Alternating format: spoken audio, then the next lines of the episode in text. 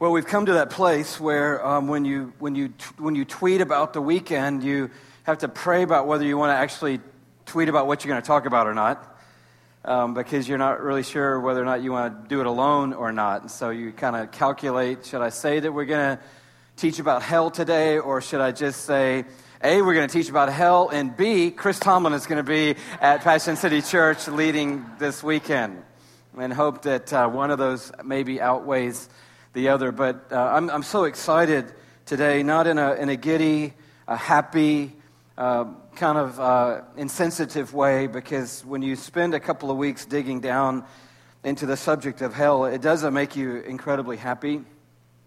It doesn't make you glib. It doesn't cause you to say, well, I'm just going to go in there and, you know, preach about hell. It makes you sober. It makes you heavy. It makes you ask a lot of questions. It makes you wrestle with God and with the truth of who He is and how we interact with Him. And it makes you feel a tremendous sense of stewardship and responsibility. And I think that's what's driving us today. Uh, Bill did such an amazing job of recapping uh, our, our talks the last couple of weeks, actually, in the giving today. Really, really strong and amazing. So if you missed a little of where we were coming up to, to today, then you got that in the giving today. Life is short, eternity is long, and what we do with our lives affects our eternal destiny. We talked last week about heaven and how heaven is better, and we talked about a lot of the reasons that heaven is better, but can I just uh, begin today, if we can just start, because we've got a lot of ground to cover. I, I need you to hear from Jesus and not from me. I need us to be in the Word of God today, not in the opinions of people. So we got some ground to cover today, and we're going to jump right in. And to jump right in with a big idea that, that heaven is better. And I hope that you'll go back and, and, and sit in the message from last week if you missed it, because what I've discovered in talking to people since last week is that most people had never really spent very much time thinking about heaven. I mean, they know it's out there. They, they, a lot of people believe it's real. A lot of people believe that's where they're headed. They, they just never really spent a lot of time thinking about what does heaven really look like? What, what is heaven about? Because for the average believer, let's face it, let's be honest, heaven isn't better than earth. That's why we're clinging onto earth with everything we've got. Because in, in, in our real self, we, we don't really believe there's something better than what we're experiencing here on our best day. And we looked at that last week. But I wanted to, to come around one idea before we jump in today that is a, a real important element in why heaven is better. And it's this that heaven is better because of the wrath of God. And when we talk about God, we're, we're normally kind of leaning towards His grace, His mercy, His kindness, His patience, His forgiveness, the sacrifice He paid for us, His, His beauty, His perfection. And, and we do at Passion City Church talk about the wrath of God because we talk about the gospel and Without the wrath of God, there really isn't a gospel to celebrate, right? There really isn't anything to rejoice in without the wrath of God. But I want us to come one step back today and understand there really is no heaven to look forward to without the wrath of God, because there's some really bad stuff going on on earth right now. And if we're all eternal beings, everyone alive is an eternal being, every spirit alive is an eternal being. Satan is an eternal being. So there's not just like a period somewhere at the end of the Satan sentence where, after a period of time, eh, he just ceases to exist and therefore we're all happy forever. Satan is an eternal being. And given the landscape of some of the things happening on earth, the real nature of sin when it's stripped away from a Friday night or a Saturday night and it's all, you know, masquerading as something that looks fun and entertaining and exciting and enticing to us. But when sin really sinks its teeth into humanity, humanity turns ugly, and I mean the ugliest form of ugly you can imagine. And there's some things going on planet Earth today that I, I, honestly, I thought at some point I was going to describe four or five scenarios of things that are happening right now on this earth. And I, honest to God, just couldn't get the gumption up to do it, especially in an environment where there might be some younger children in this room. But there is wickedness on this planet today that makes the human mind melt in wonder as to how could someone be that depraved. And the reason why heaven is better is because the wrath of God is going to purify every element of wickedness from our future and ensure that heaven is a pristine place of the beauty and the righteousness of God, so that those who dwell there will dwell there free from the corruption and the corrosion of sin forever in the presence of God. And that's going to happen by the cleansing nature of the wrath of God. And we're all who are standing in heaven are going to say, Praise God for the cleansing power of the holiness and the beauty and the wrath and the righteousness of God that has ensured for us that all sinfulness is banished from our future forever and ever. There's a book called Heaven is for Real. Anybody uh, read that book? Um, about 8 million people or so have purchased that book, new, number one New York Times best-selling uh, book. I wonder how well the book would do. I was thinking about it uh, all week long. Uh, Hell is for Real. I wonder how well uh, that book would do. What do you think? Can you see that as you're on your flight to Cleveland and you're just going through the airport and you're thinking about, you know, getting a Snickers bar and, uh, you know, a Dr. Pepper and thinking, I'd like to have something on the plane because it's, you know, a little bit longer flight. And then, the, then you see it right there uh, at the entrance to the bookstore or by the checkout. Hell is for real. And uh, you think, yeah, that's what I want to read uh, on, on my flight today up to Cleveland. I, I don't think that book would do uh, quite as well. Interestingly, and you can uh, get a study to tell you almost anything you want to tell you. So I don't put a tremendous amount of stock in those, but I did want to try to figure out what do people in America believe about hell. And I found one study that's a recent study from just last year that said 44% of people in America believe that hell is a real place of suffering and judgment. I was shocked by that, honestly. That's a high number. 44% of people, according to this poll, believe that hell is a real place of suffering and judgment. Interestingly, when you ask the question a different way, asking Americans, how many of you believe you're going to go to heaven? That number's dropping, by the way, pretty dramatically. I don't know if we're getting worse or our confidence in heaven is uh, getting a little shaky, but 62% of people in this country believe they're going to heaven when they die. Only 2% of people in America believe that they're going to hell when they die. That makes sense, doesn't it? I mean, you, you'd want to think that if there are options, and almost half the people in our country do believe in some kind of hell, that, that you're definitely going to end up in heaven and not in hell. So today, what I want to do is to try to be a good steward to our flock. And I want to just lay it out there uh, so that we all can understand and wrestle with the reality of what's ahead. At the end of Scripture, and we don't have this to go on the screen, it's just more I want to read it to you. But at the end of Scripture, the very last paragraph in the Bible, which I would think would be significant. Having a whole Scripture begins within the beginning, God, ends with this revelation of, of what's to come in the end times, and then the very last paragraph of Scripture. This is what it says. It says, I warn everyone who hears the words of the prophecy of this book. If anyone adds anything to them, God will add to him the, the plagues described in this book. And if anyone takes words away from this book of prophecy, God will take away from him his share in the tree of life and in the holy city, which are described in this book. He who testifies to these things says, Yes, this is Jesus speaking now in red. I am coming soon. And so the church answers and says, Amen. Come, Lord Jesus. And then the last line is amazing because Revelation is a book of tribulation and of judgment and of wrath and of hell. And the very last line of it says, The grace of the Lord Jesus be with God's people. Amen.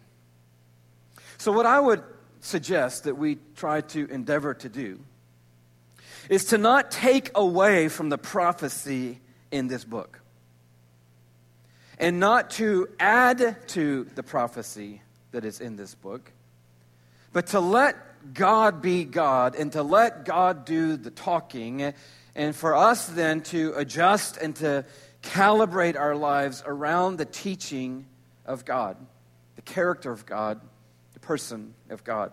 And that's really what all I want to endeavor to do today. So I have uh, two big points, and the first one is just for us to come around and discover what does Jesus say about hell. And we're going to look at a few passages in the Gospels beginning in Matthew chapter 10. In most of the places in the New Testament where Jesus is talking about hell, which he talks about often, he's using a word there referring to Gehenna. And I want us to understand what that is. Uh, Gehenna comes from uh, a Hebrew word, and it's actually a place that's referenced by the Jewish people and then moving into the time of Christ, a real place outside the city of Jerusalem. It has history in the Old Testament days where some of the gods who were not the God of Abraham, Isaac, and Jacob would have sacrifices made to them there. Most, most notably, and you'll find this if you do any research on Gehenna, that to the God of Molech, children were sacrificed in this place called Gehenna or the Valley of Hinnom, real place. And because of that, the place was cursed by God. Moving forward to the time of Jesus, this valley outside of the city of Jerusalem was a place where trash was perpetually burning. So all the refuse of the city would be put into this place, and some agents, maybe sulfur, would be used to continue the fire burning to try to uh, reduce the, the refuse of the city. So there was a, a perpetual stench and cloud in this place called the Valley of Gehenna. And so when, when Jesus was teaching about heaven and hell, he would reference to this valley and say, that place down there that's full of the refuse and it burns by day and it burns by night and there's this stench of a cloud that rises up from it, that place is the way I'm going to reference an eternity without the grace of God covering your life. And he begins that in Matthew uh, chapter 10. And I want to just lift up a few things Jesus taught us about hell. Number one is that Jesus taught us that hell is worse than the worst physical persecution you can face. And again, we, we don't need to really uncover that. You can read it for yourselves in Scripture. There are very many accounts in the New Testament of what happened to believers who were trying to follow God in faith in a climate and a culture where there was great opposition to Jesus and to the, the moving forward of the church. And this has been true all the way through our history and the history of the church. It's true today. People are being persecuted, tortured, having all kinds of horrendous things done to them today because of their faith. And Jesus taught that as bad as that is, that's a blip on the radar compared to what eternity without the grace of God would be like. Matthew 10 28, just jumping into the middle of this passage. He says, Do not be afraid of those who kill the body but cannot kill the soul. That's a great statement, isn't it? Rather, be afraid of the one who can destroy both soul and body in hell. I just want you to think about that statement because these, these men and women, and I, some of these men and women were going to be sawn in half. Some of them were quartered by horses. Some of them were boiled alive. Some of them were skinned alive. Some of them were burned alive. And he said, Don't be afraid of those who can kill the body, but not the soul. Rather, be afraid of the one who can destroy both soul and body in hell. And then he comes around his care for us, which I just want to put in there because there's so much grace in the gospel.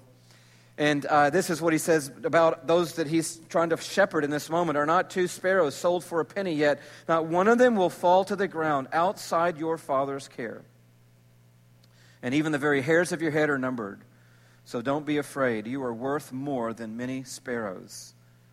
But then look how Jesus brings the point again in verse 32. Whoever acknowledges me before others, I will also acknowledge before my Father in heaven. But whoever disowns me before others, I will disown before my Father in heaven.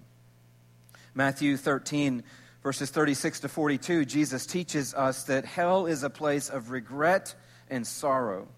You know, I think sometimes you'll run into a person occasionally who's living a hard life, kind of running, you know, running heavy on earth, and you come up with your little Christianity and you've got your Bible and your journal at Starbucks, and, you know, you start up a conversation and you're like, well, I just want to share with you, you know, the grace and the power of God. And they're like, hey, man, I don't need to hear all that. I'm, I'm rolling pretty hard right now, and I've got my people, and, uh, and, and I, I honestly, and people will say this, I honestly would rather spend hell with my people and my party than to go to heaven with you and a bunch of church folks.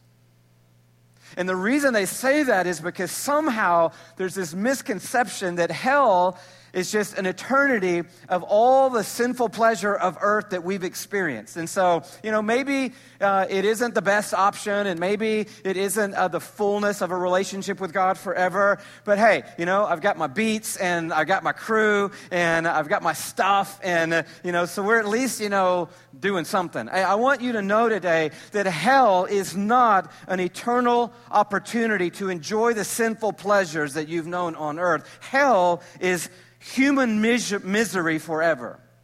That's what hell is. It's not sinful pleasure forever, it's human misery forever. Because sin does what to us? It leads us always to the empty place and the broken place, and that's the place of hell. Not the front end place where we're like, oh, eat, drink, and be merry, for tomorrow we die. Not the initial moment where all of us would have to say, even the believers here, sin is fun. Amen? For a little while. And then it's not fun. And then it's empty and it's broken and it corrupts and corrodes. And that's the part of sin that we're left with in hell. Jesus is talking about good seed and bad seed being sown among his flock. And this is just one section of it, beginning in verse 37. And he answered, The one who sowed the good seed is the Son of Man. The field is the world, and the good seed stands for the people of the kingdom. The weeds are the people of the evil one, and the enemy who sows them is the devil. The harvest is the end of the age, and the harvesters are angels.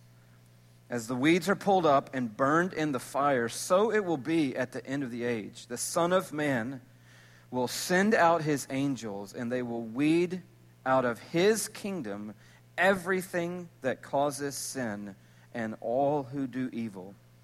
And they, these angels, will throw them into the blazing furnace, where they will be weeping and gnashing of teeth.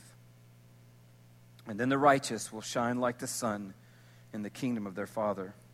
Whoever has ears, let them hear. The third thing Jesus teaches us about hell is that it is its eternal punishment. Matthew 25, 31 to 46. It says, And when the Son of Man comes in his glory, and all the angels with him, he will sit on his glorious throne. All the nations will be gathered before him, and he will separate the people one from the other, as a shepherd separates the sheep from the goats. He will put the sheep on his right and the goats on his left. And then the king will say to those on his right, Come you who are blessed by my Father, take your inheritance, the kingdom prepared for you since the creation of the world. For I was hungry, and you gave me something to eat. I was thirsty, and you gave me something to drink. I was a stranger, and you invited me in. I needed clothes, and you clothed me. I was sick, and you looked after me. I was in prison, and you came to visit me. And then the righteous will answer him, Lord, when did we see you hungry and feed you, or thirsty and give you something to drink? When did we see you a stranger and invite you in, or needing clothes and clothe you? When did we see you sick or in prison and go visit you? And the king will reply, Truly I tell you, whatever you did for one of the least of these brothers and sisters of mine, you did for me.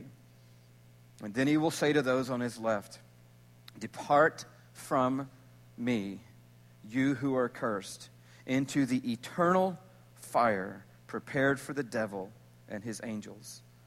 For I was hungry, and you gave me nothing to eat. I was thirsty, and you gave me nothing to drink. I was a stranger, and you did not invite me in. I needed clothes, and you did not clothe me. I was sick and in prison, and you did not look after me. And they will say, Lord, when did we see you hungry, or thirsty, or a stranger, or needing clothes, or sick, or in prison, and we did not help you? And he will reply, Truly I tell you, whatever you did not do for one of the least of these, you did not do for me. And then they will go away to eternal punishment but the righteous to eternal life. Hell isn't a short reckoning and then there's nothing. Hell isn't uh, falling short of heaven and then you just sort of disappear into nothingness. Hell is eternal punishment according to Jesus. Mark 9, Jesus says hell is perpetual fire. How are we doing so far? Um, good. People will ask, is hell literal fire or is the fire figurative? Most every uh, scholar um, that you would probably nod towards or lean towards is going to say that all this is uh, figurative, talking about the misery of hell, because uh, Jesus does also speak of hell in terms different than fire. It's, it's the outer darkness, is one way he describes it. But I, I think just reading the text, for me, not adding to or taking from, I, I wouldn't discount the fact that there's fire there. I wouldn't discount the fact that it's hot and hell. And obviously, it's not a consuming fire where people are annihilated by the fire, but the imagery and the, the word choices of Jesus and the picture that he's referencing, I, I would just say whether it is figurative or literal, honestly doesn't matter. It's fire. And it's perpetual fire. He says in verse 42 of Mark 9 If anyone causes one of these little ones, those who believe in me, to stumble, it would be better for them if a large millstone were hung around their neck and they were thrown into the sea. If your hand causes you to stumble, cut it off. Aren't you glad that uh, we, we've got a better hope than that? You know, we've got Jesus living in us, but he's giving us a picture now, and he's saying, look, if you've got something in your life so powerful that it is ruling over you, you've got to do the most uh, forceful thing you can do to get rid of that thing from your life. You've got to, you got to take serious action. You can't just sit back and go, well, I'm kind of wrestling with this right now. You have to take a, a preventative measure and you've got to get rid of whatever it is that the enemy has parked in your world to corrupt you from the things that God has been dreaming about from your life. We're so accommodating this generation of sin. And we, we wonder why we don't have victory and why we're not walking in the fullness of God and why we're not walking in the fullness of the Spirit. And we got stuff all in our world and we're just accommodating and said, yeah, I know that's there and I've let that stay and I've let this person kind of take up a residence in my world. And he's like, hey, you got to move all that stuff out. And that's kind of what Jesus is really getting around here. If your hand causes you to stumble, cut it off. Why? For it's better to you, you to enter life maimed than with two hands and go to hell where the fire never goes out. And if your foot causes you to stumble, cut it off, for it's better for you to enter life crippled than to have two feet and be thrown into hell. And if your eye causes you to stumble, pluck it out, for it's better for you to enter the kingdom of God with one eye than to have two eyes and be thrown into hell, where the worms that eat them do not die, and the fire is not quenched. In Luke 16, Jesus also teaches us about hell that is a place of conscious awareness of something better that is unattainable. Hell is, is a place where there's a conscious awareness of something better that is unattainable. We talked about this a few weeks ago. I don't want to really paint the whole story again. If you missed it, you'll have to back up and read the context of this for yourselves. But it says in verse um, 22 that the time came when the beggar died and the angels carried him to Abraham's side. This beggar was at the gate of this rich man named Lazarus, always just begging for the crumbs and the scraps. And the rich man never even noticed him, never gave him anything. And then it says the rich man also died and was buried. And in Hades, where he was in torment, he looked up and saw Abraham far away with Lazarus by his side. So he called to him, Father Abraham, have pity on me and send Lazarus to dip the tip of his finger in water and cool my tongue because I am in agony in this fire. And then the story goes on to say that the message comes back to this rich man in Hades that not only are we not coming to you, but the, the gulf between you and us is not a bridgeable gulf. But I want you to notice that not only was there agony for this person in Hades, but the person was aware of another place, aware of a different outcome, but yet unable to attain it. I mentioned a few times as we've come along, and I want to just clarify that, that hell is a place void of God. And, and that's true in a way, but obviously God's omnipresent, and so it's not completely true in every way. And there are two passages. I'm not going to dive into them today, but I'd like for you to write them down if you want to just see both sides of this. Uh, 2 Thessalonians 1 9 describes hell as a place void of God. But then Revelation 14, 9 through 11 describes the fact that the angels and the Lamb actually see the suffering in hell.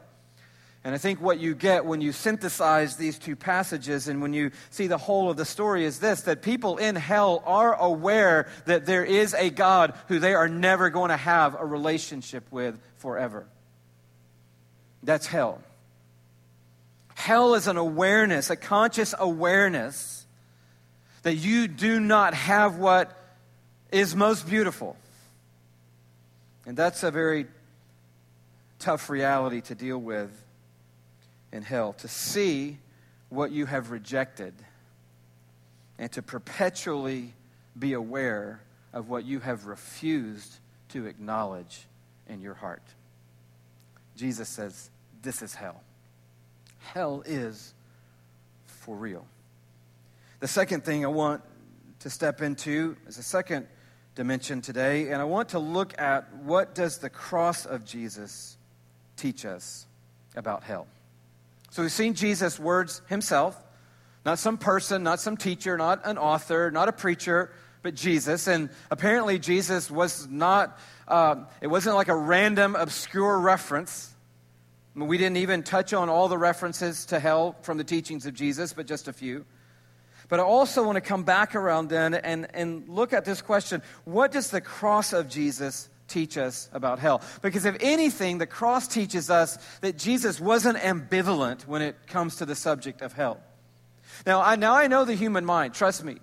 I, have been, you know, down in the in, in, the, the lower level of this for a while now, and the human mind wants to default to a universalistic point of view. The human mind is going to always default to a universalistic point of view. And there's plenty of teachers to help you and encourage you and cheer you on in that journey who will say, you know what? At the end of the day, we all make it. At the end of the day, everybody gets there. At the end of the day, the love of God wins out. At the end of the day, the grace of God wins out. At the end of the day, I know it's a mess, but God somehow rectifies it all at the end of the day. And somehow, you know, this amazing God that we, know, we love and serve, and somehow He's going to work it all out at the end of the day. And, and, and to that point of view is a cross that's standing in history that we celebrate like nothing else we celebrate on earth. We celebrate the cross as the greatest reality in history and in eternity. And so I want to ask a few questions today because I think that cross tells us some important things about what Jesus believed about hell. Because he was not ambivalent when he made the decision to step out of his throne and enter into humanity and have done to him the worst thing that can be done to a human being. To have put on his life the effects of guilt and shame and condemnation, and to ultimately be separated from his Father by our sin. So, what does his cross teach us about hell? Number one, it teaches us that there's something to be saved from. The cross teaches us that Jesus is a Savior, but if there's a Savior, there must be something to be saved from. So I ask you, what is it that Jesus was saving us from when He gave His life on the cross? What do you think? You don't have to answer out loud, but I want you to process that for a moment. Because uh, uh, let me just ask a couple easier questions. How many of you do believe in Jesus? Could I just see a show of hands? And you don't have to raise your hand. You can just say, I don't know yet, or uh, I'm, I'm not sure. Uh, maybe start with that. Who, how many of you don't believe in Jesus? No, I'm not just kidding. You don't have to answer, but uh, could we just start over again if you're really feeling it? How many of you do believe in Jesus? Could I just see a show of hands? Okay, that's great. Um, how many of you believe that Jesus is a Savior? Can I just see a show of hands again? I'm just going to work down together. Please don't feel like I'm just doing this. I really want to see you say me. Uh, how many of you believe that Jesus is your Savior? I'm just asking. Okay? And so the question then is, and you don't have to answer out loud, what did Jesus save you from? And you need to work down through that answer because I think we're going to start with, well, he saved me from my sin, obviously. That's the right answer. Um, he saved me from myself. He saved me from a life of, of less than the very best. And all those are right answers, but um, Jesus could have uh, fixed all that a whole lot of different ways. The main thing that Jesus saved us from is the coming wrath of God. That's what Jesus saved us from. And he saw this tidal wave of God's holiness coming. And in the wake of what is coming, Jesus appeared at the right time to take the brunt of the coming tidal wave of the wrath of God. So that in him we could be hidden and covered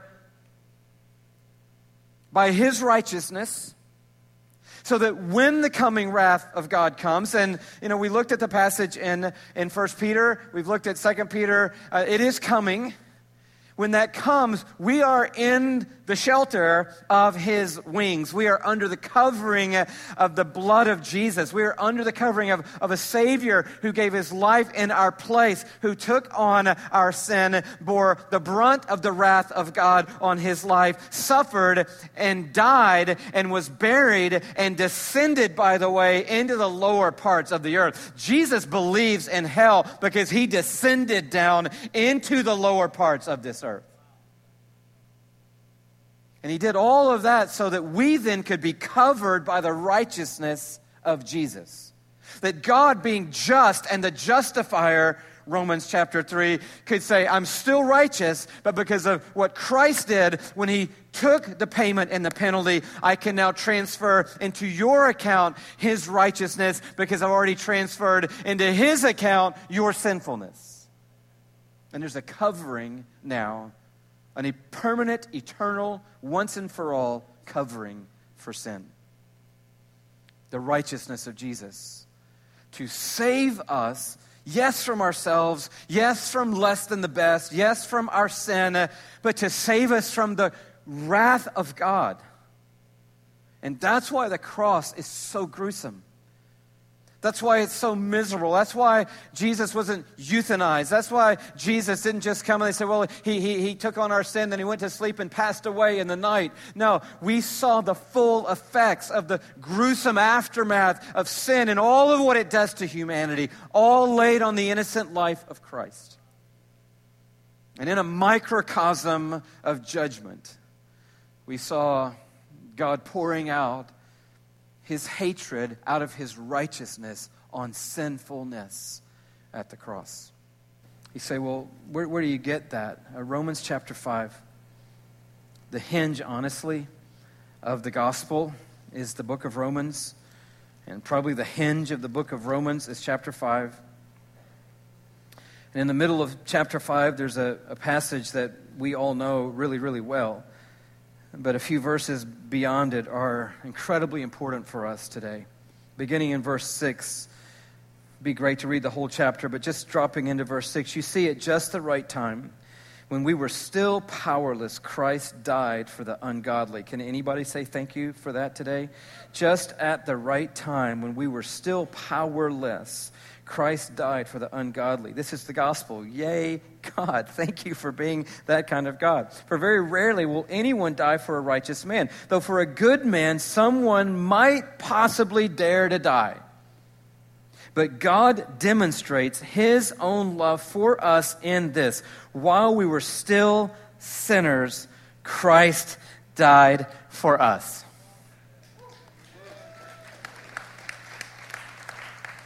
That's beautiful. Now, for a lot of us who've been around, around the Word of God, sort of our, our confidence ends at the end of that verse. For while we were still sinners, Christ died for us. And if you were asked somebody to keep rolling strong, they, they go, okay, I'm a little bit shaky about the next couple of phrases, but they're so essential for, for you and me today. Look at verse 9. Since we have now been justified by his blood, how much more shall we be saved from God's, say it with me, God's wrath through him? Exclamation point. So being justified by Christ dying in our place, we get saved from something, and the something we get saved from is the wrath of God. And then he goes on to say in verse 10 For if when we were God's enemies, we were reconciled to him through the death of his Son. How much more, having been reconciled, shall we be saved through his life? Saved through his life. So, what we were saved from was the wrath of God. And if Jesus didn't believe that day was coming, why would he put his life? In our place. Jesus' belief about hell was so compelling that it caused him to put himself in peril to the highest degree. I, I don't know if you know it or not, but there was a, a volcanic eruption in Japan yesterday, about 130 miles outside the city of Tokyo. And um, I wanted to show you a couple of pictures of it because I, I saw it as I was reading the news this morning, and it really stunned me a little bit. Um, I think we have a macro shot of the eruption, and, and that's the shot. And then we see some of the aftermath of this, and it's, it's pretty powerful. It's just a little uh, a hillside village, lodge, and uh, they're rescuing people there. And then I think we have one more image of this. That was yesterday when uh, one volcano on Earth did one little and it just completely covered these people's existence. There were lots of people, uh, this is a very popular uh, hiking mountain, and there were hundreds of people hiking the mountain in the midst of this eruption, and um, so there's other images of them trying to get rescued off another side of it. But to me, it just was a beautiful picture in the midst of what we're talking about on both sides of the equation. When, when, when God's righteousness erupts, it, it's, it's going to make that look like um, nothing. Okay, that's one volcano one little eruption, we see a plume of smoke that, that we can actually fly around and take a photograph of. So it's not something so violent that you can't fly near it and there is no photographic evidence today because, I mean, when this thing went off, everything got wiped out. That can happen and does happen, but not yesterday. People did lose their lives as a result of this. It was significant. But we could still kind of manage it and report it. But with just a little shifting of the Earth's tectonic plates, that same volcano could erupt in such a way that it would cover all of Japan in ash. Just like that. And when it happened, it wasn't like, well, um, you know, somebody's out there going, well, I'm going to make sure it doesn't cover my house. No, no, it covered everything. And that's the nature of God's holiness. And when God's holiness is revealed, everything in its wake is going to feel the intensity of its brightness. And that's why I believe that there will be no holding God to any question in that day.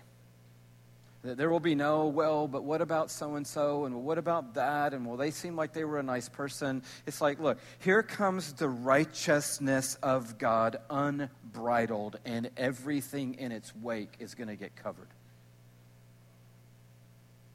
On the flip side of that, Christ has come and out of the tomb erupted life, and out of the tomb erupted hope, and out of the tomb erupted all kinds of opportunity for us to, to come and receive from Christ covering for our sins, so that in, in the same moment when the holiness of God is fully released on mankind, we will be covered and blanketed by what Christ has issued forth when his blood was shed on the cross. A covering came to us. And in and under that covering, we will be saved.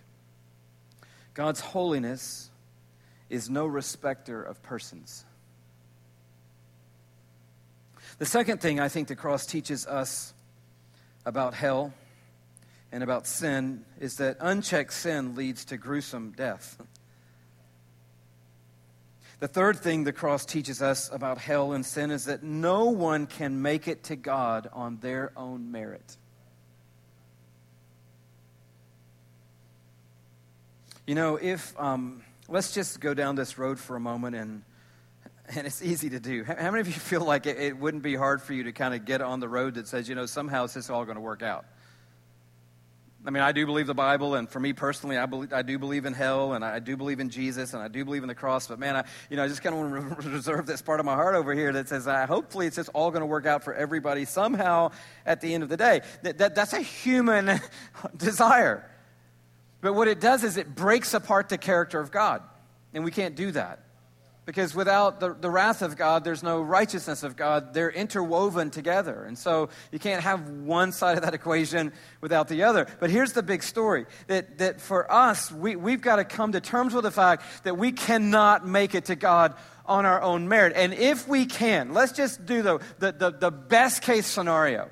If there's, a, if there's a little lady somewhere in Cleveland, and she's a kind and gentle soul, but she doesn't believe in Jesus and hasn't given her life fully to receive the work of Christ done for her on the cross, you know, isn't there a way for her somehow at the end of the day, like a little back door? And yes, the mass murderers are going straight to the lake of fire. Yes, the human traffickers are going straight into the lake of fire. Yes, Satan is going straight into the lake of fire. And so we're like, I, I can see the, the pedophile I can see the men who have uh, abducted young girls in Eastern Europe and taken them from their families and their lives and locked them away and uh, that rape them and impregnate them so that they can put them on steroids while they're pregnant and then give steroids to the baby to speed up the process of their growth so they can sell them faster to the pedophile. They're going to hell. We can see that. But we got this lady in Cleveland. And surely there's, you know, a front door for all those people, and there's like a back door for her at the end of the day where everybody can say, okay, here, just go that way. The, the place where that breaks down is Jesus. The place where that breaks down is the fact that Jesus Christ was shredded on a cross to save us from the wrath of God. And if there is a way to get to heaven apart from that, is Jesus not the most foolish person who's ever walked the face of earth? Is he not to be pitied? To say, Thank you for putting down heaven and putting on skin and going to the cross and being crushed by our shame. Oh, but you know, there was always going to be a way for somebody to take the back door. Jesus did not believe in a backdoor way when he said, It is finished on the cross. He is teaching us by his death on the cross that he is convinced of everything he taught about hell. And lastly, the biggest thing maybe today that the cross teaches us about hell is that it is avoidable. I would have probably clapped, yelled, and maybe done a lap right there.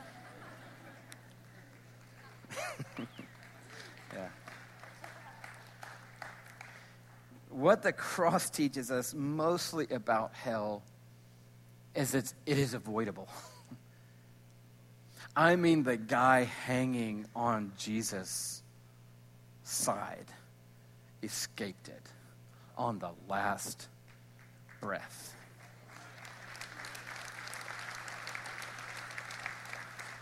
You know, the corollary of that that we don't talk about a lot is that there's another thief there, and man, can you imagine that thief?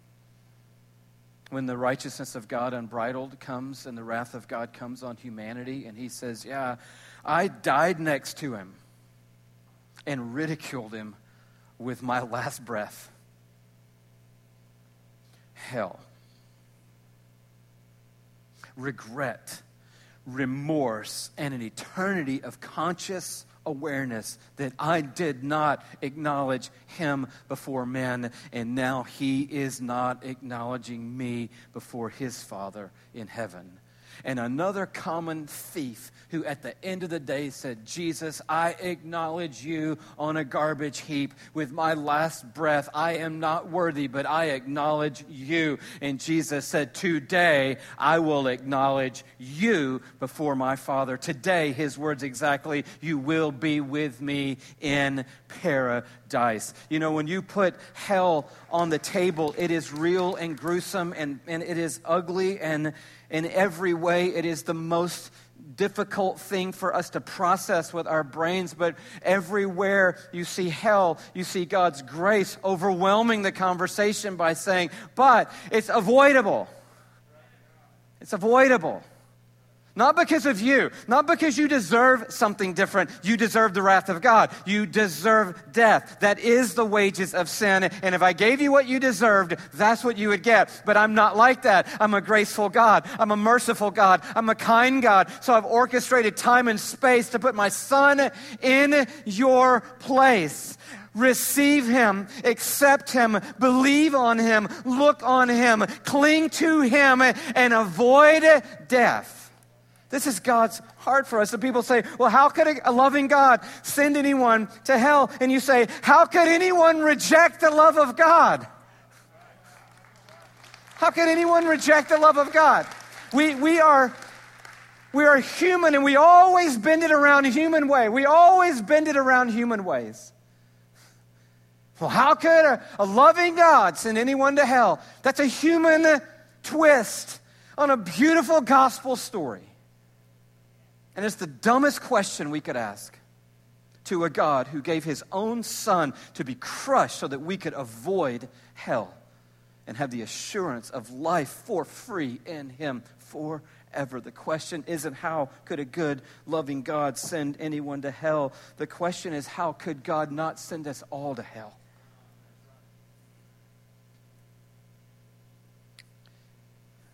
What kind of love must he have?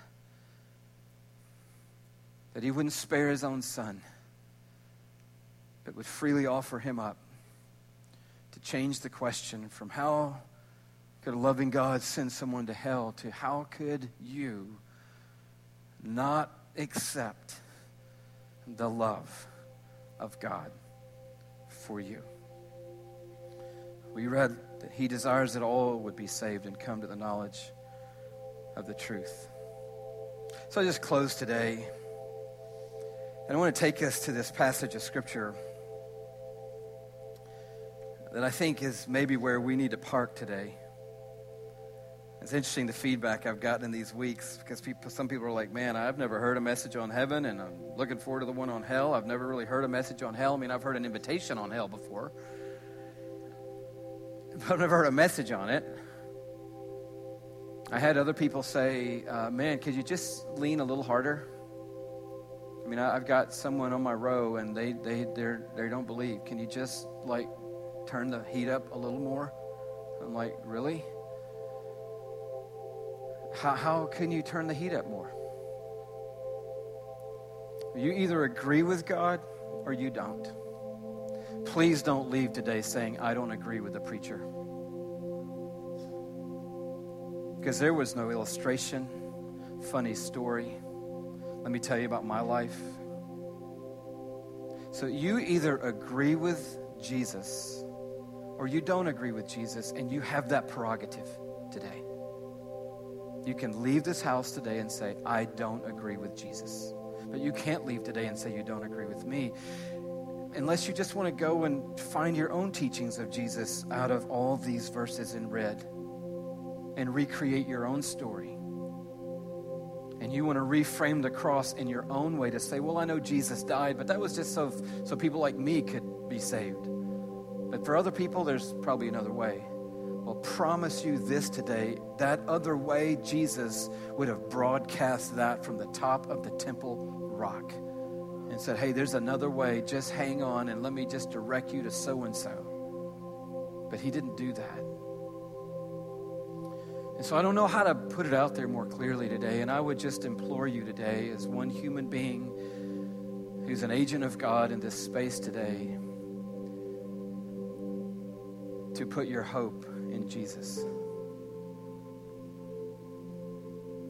Because the beauty of today is that we're all here in the presence of God, and the, the tragedy of today is that we're all now void of the argument. I didn't really know that. Because we do. And it wouldn't matter anyway because there is no arguing at the end of the day when the brightness of the holiness of God is fully unleashed on mankind. There is no arguing. It would be like standing under that volcano and going, Well, wait a minute now. I didn't know you were going to erupt today. And uh, I actually have spent a lot of time on these little crops I've got right here. And so now I'm, I'm, let's just wait, wait, wait, wait, wait, wait, wait, wait, whoa, whoa. No, it's just an instantaneous event with zero rebuttal. no rebuttal. But in that little flickering of a moment, that little instant, of regret.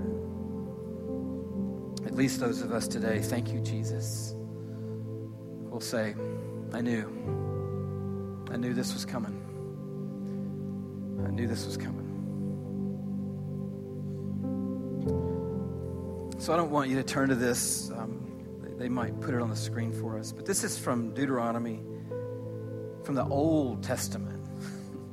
you know, the fire and brimstone days where the heart of God was just bleeding forth. And this is what I invite you to today.